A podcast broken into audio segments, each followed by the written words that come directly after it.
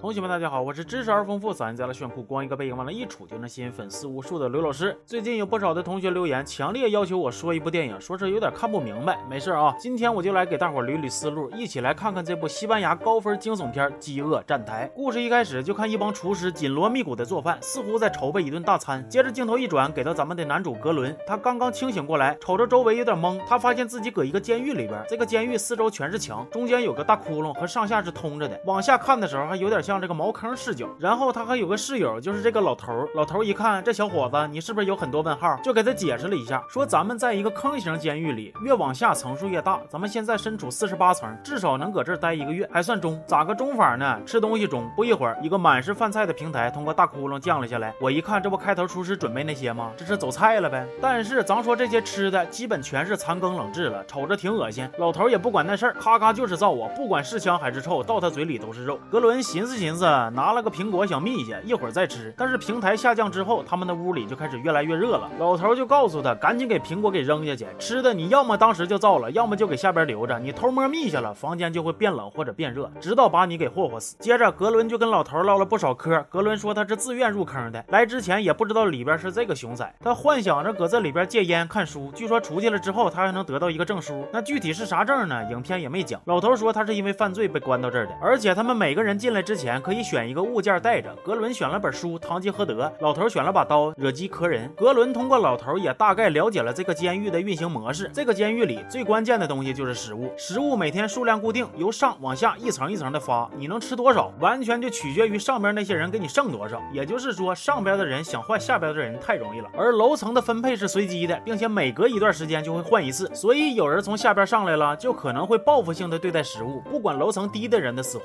自己先霍霍个痛那长此以往就成为恶性循环了，高人一层就是爹。那监狱到底有多少层呢？老头也不知道，他最深只下过一百三十二层。格伦听完就寻思，假如每天大伙都不瞎霍霍，吃定量的饭菜，那理论上所有人都够吃啊。他就想劝劝大家节能减排，但是没人鸟他，人家就想光盘行动。在接下来这段时间呢，格伦和老头都是和谐相处，他也逐渐适应了监狱里的种种，习惯了吃残羹剩饭，看惯了狱内人的自相残杀。期间还有一个叫米哈鲁的老娘们，据老头说，他是为了找孩孩子，跟着平台。一路向下的，遇到心眼好的，比如格伦这种，他就跳过；遇到心眼坏的，他就跟人家磕，一路带线清兵，就跟那个小游戏似的。是女人就下一百层啊！就这样，一段时间过去了，到了重新分配楼层的日子，格伦被房间内释放的麻醉气体给麻醉，在醒过来之后，发现自己已经被老头绑在了床上，动弹不得。为啥呢？这回他们被分到了一百七十一层，到了这个层深，那基本就是地中地了，是啥吃的也不剩了，除非呀是吃了自己的室友。老头给他绑了呢，一是防止他使坏，二是自己。想使坏，要把他当刺身给吃了。哎呀，整半天呢，老头你就是馋他的身子呀！你下贱！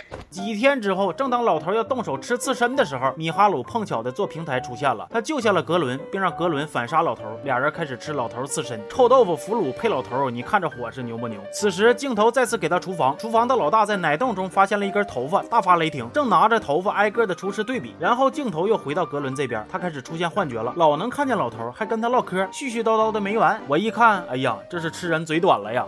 说又过了一段时间之后，狱里边再次分配楼层了。格伦睁眼一看，这回到三十三楼了，他松了一口气儿。然后他发现他的新室友正是他当初来的时候面试他的大姐。从他俩的对话中呢，我们能知道这个大姐也是自愿来的。她管这个狱坑叫垂直自我管理中心，行啊，名还挺高大上的。那我家那茅坑是不是能叫垂直自我调节中心呢？说那话就没处听。据他所知呢，监狱一共是两百层，这儿的人进来之前呢，都会报上自己爱吃的食物。于是厨房给每个人都定制了他们喜爱的食品。正正常来说，每每个人只吃自己的那份，吃的是够用的。但是架不住，在这种环境之下，每个人一旦有机会接触大量的食物，就会开始疯狂的霍霍。他还说，总有一天会发生点啥，导致自发性团结。那这话听起来呢，就好像拿这个监狱做实验似的。说这个大姐也和格伦一样，想让大伙只吃自己的那份，给别人留点。他还有条狗狗和他每次吃饭也都是轮着吃，不占用别人的食物。但是他这个想法依然贯彻不下去，楼下的人根本就不听他说啥，屡劝屡败，最后还得是格伦出马，说你们不听他的。的，我就往池子上拉屎，楼下的人立马就服了。所以说呀，那成语以屎相逼呀，是不搁这来的？不过呢，他这招明显只对楼下的人好使，毕竟人往高处走，那啥往低处流。楼上的你别说是他劝了，牛顿来了也不好使啊。有一天平台下来了，米哈鲁躺在上边，好像是挨揍了。他俩好心把米哈鲁救了下来，但是随后米哈鲁却把大姐的狗给杀了，继续下降。格伦说呀，这个女的在找他孩子，大姐却说他净扯淡，小孩是不让进这里的。米哈鲁啊，他就是疯了。然后大姐又跟跟格伦一顿交心，说他搁上边工作多少年了，但是并不知道下边是这个情况，还以为不错呢。他自己现在是癌症晚期，就下到监狱来，想帮大家完成这个自发性团结。但是很明显，现实和他想的差距很大。那按照他的说法呢，我估计上边那些厨师也并不知道自己在给啥样的人做饭，还天天搁那摆盘绣花呢。说时间一天天过去，又到了分配楼层的日子。这回格伦呢，他俩被分到了二百零二层。那之前大姐说拢共有两百层，现在看起来也是让人给骗了。格伦这次睁开眼睛一瞅瞅，大姐已经上吊自杀了。然后格伦再次出现幻觉，这回幻觉里边除了老头，还多了个大姐。格伦为了生存，也不得不忍痛把大姐给吃了。然后镜头再一转，格伦又迷得糊的醒了。这回他来到了第六层，那可以说是嘎嘎好的楼层了。六层人我六层魂，六层就是人上人呐。然而他的新室友巴哈拉特野心更大，他带了个绳子进来，说我要一步一步往上爬，等待阳光，静静看着他的脸。老八想让上层的人拉一把，上层的人说行啊，你把绳子撇上来吧。结果老八就爬呀，眼瞅着快爬爬到第五层了，结果人家真的就拉了一把。咱们的格伦瞅瞅食物，瞅瞅楼下，又跟他幻觉里的老头和大姐一顿唠。最后他想到一个招子，他劝服老八跟着他乘坐平台，一层一层的下去，把吃的平均分给每个人，以此来建立一个机制，让所有的人都能吃上饭。格伦之前呢，根据平台往返的时间推算过，猜测玉坑大概有两百五十层。咱该说不说呀，这老八也是好样的，他不但支持了格伦的计划，还成为了主力输出，嗓门贼大。下降期间呢，他俩还遇到一位智者，告诉他俩要留一个吃的作为信息，让他完好无损的返回到上边，这样才能唤起零层管理人员的注意。其实这个道理不难理解，但是当时看的时候呢，属实是让我感叹，那个老头确实是智者呀，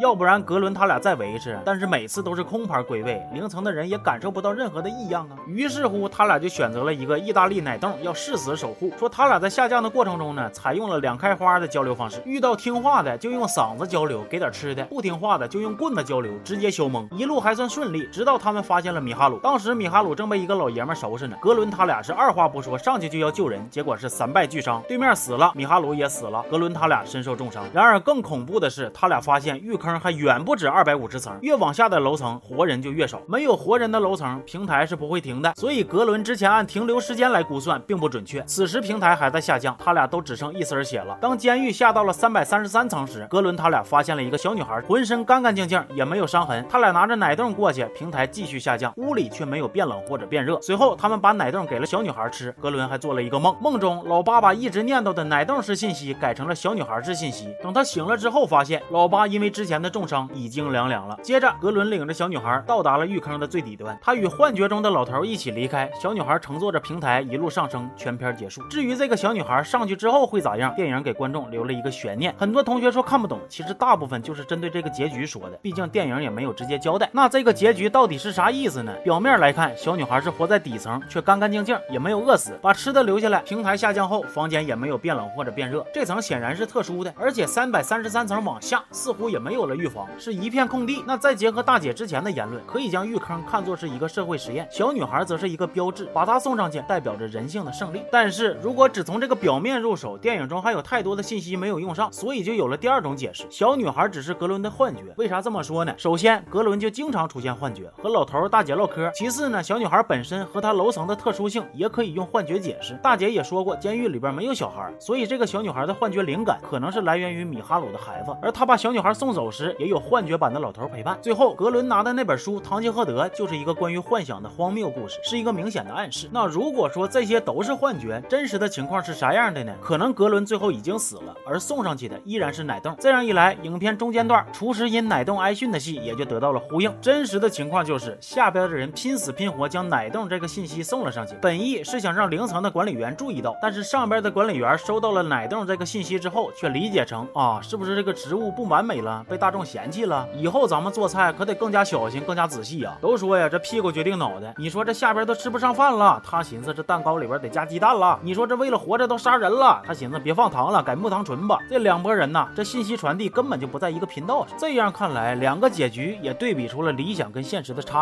那结局说完了，这个影片整体想表达啥也就显而易见了。这个片它都不是隐喻了，简直就是明着说了。整个监狱就是一个阶级社会，资源分配永远都是不公平的。格伦想改变现状，但是如果他处于底层，那么这个想法就是天方夜谭。只有轮到他到了高层，有了话语权，那么他的一切想法才会变得有意义。但是在执行的过程中，也出现了很多难以沟通的情况。他考虑的是整个监狱的运转层面的问题，而底层的人考虑的只是自己能不能吃口东西，能不能活下去的问题。看似自是自私不博爱，但是从个体的处境角度看，却也完全没有毛病。而格伦他在处理的过程中呢，有时也违背了本意，为了实现自己的目标而伤害了不少人，最终自己也凉凉了。从头到尾，无数人甚至付出了生命的代价，试图去传递一个信息、一种信号。但是这一切说到底，可能也就只是一根头发丝儿的问题。影片对人性的剖析是非常耐人寻味的，对人物的性格刻画也极其深刻。比如格伦的第一个老头室友，他没有什么野心，改变什么，平时和格伦也相处的很好。但是当自己的利益受到了威胁的时候，他就展现出了丑恶的一面。这种人就可以说是代表利己主义者，而带着绳子想往上爬的巴哈拉特，则就代表着理想主义者。影片中呢有一个逻辑，咱们可以一起的研究研究。既然底层的人吃不饱，甚至是吃不着，而平台上又能承载人，那为啥底层的人就不跟着平台，到时候一起上去呢？这里呀，其实就涉及一个博弈问题。就假设你在上层，你虽然不是吃的第一手的食物，但是平台的食材对你而言其实是够吃的，只是不完美。那么你有没有必要冒着风险去追求那种不确定的所谓的完美呢？想必对大多数人而言都是没有必要的。那假设你在中层，你已经意识到食物到你这儿就已经不咋够吃了，甚至可以说是没有吃的了。那你要是想活下去，眼巴前最现实的选择就是保证自己不被室友吃，同时吃了室友。只要忍过一个月，就可以换层了，没准好日子就来了。但是如果你选择坐上了平台，你得先跟着平台去比你情况更惨的更底层，他们对生的渴望一定比你强烈，而你将面临的是不知道多少层的对手，且每层还都是两个人，且每个人都比你眼红。即使你有这个战斗力，把你下层的都打通关了，你跟着平台嗖上去了，你将面对啥？你还不知道呢？是生是死，是八字没一撇呢？你说你咋选？还是吃室友实际吧？那么假设你在底层，除非你是最底层，要不然你的心态跟刚才说的中层差不多。而你要是最底层，那就意味着你明确的知道你是这个社会中最最最惨的了，没有比你更惨的了。这样你做平台上去了也不亏，因为日子再惨还能惨过现在吗？但是问题是，你怎么确定你是最惨的？就算你确定你是最惨的了，你不还有一个吃室友这个选项吗？扛一个月，到时候去哪层都比现在强，那你还要不要冒着风险去那个不知是生是死的所谓的第零层了呢？这就是人性有意思的地方。这部电影呢，豆瓣评分七点八，不说别的，就光是这个影片的设定就值七分以上了。推荐感兴趣的同学去看看原片，行吧？那这期就说到这儿了，我是刘老师，咱们下期见，